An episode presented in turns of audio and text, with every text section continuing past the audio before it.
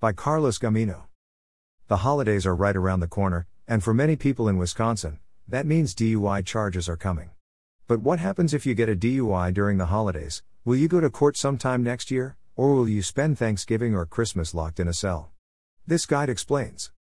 What happens if you get a DUI around the holidays? Getting a DUI during the holidays is the same as it is any other time of year. You'll be facing harsh criminal penalties and could end up spending time behind bars. That can really throw a wrench in your holiday plans, so here's what you need to know.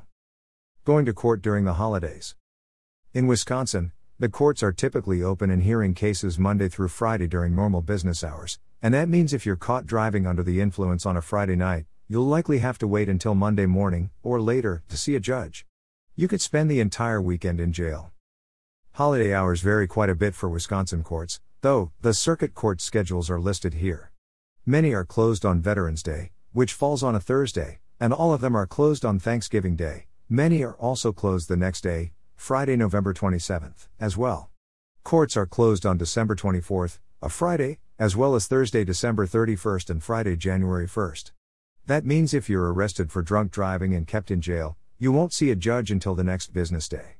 For example, if you're arrested for DUI on Wednesday, December 30th, you won't see a judge until after the court opens on Monday, January 3rd. What if you're caught at a DUI checkpoint in Wisconsin? The police in Wisconsin can't set up DUI checkpoints at specific locations, but they can, and do, put out patrols at times they believe a significant number of drunk drivers will be on the roads. The Milwaukee County Sheriff's Office has Operation Drive Sober, for example, which puts extra officers on the roads from Friday afternoon through Sunday morning to look for signs of impaired driving. Often, police departments all over the state do the same on holidays, sending out extra patrols to find and arrest drunk drivers. What should you do if you're arrested for DUI on a holiday? The first thing you should do if you're arrested for DUI on a holiday is get in touch with a Wisconsin drunk driving attorney.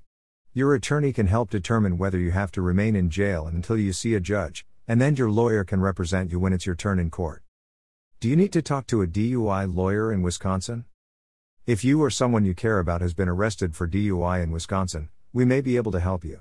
Call us at 414 383 6700 for a free consultation now. We'll ask you some questions and make a plan of action that gets you the best possible outcome. Attorney Carlos Gamino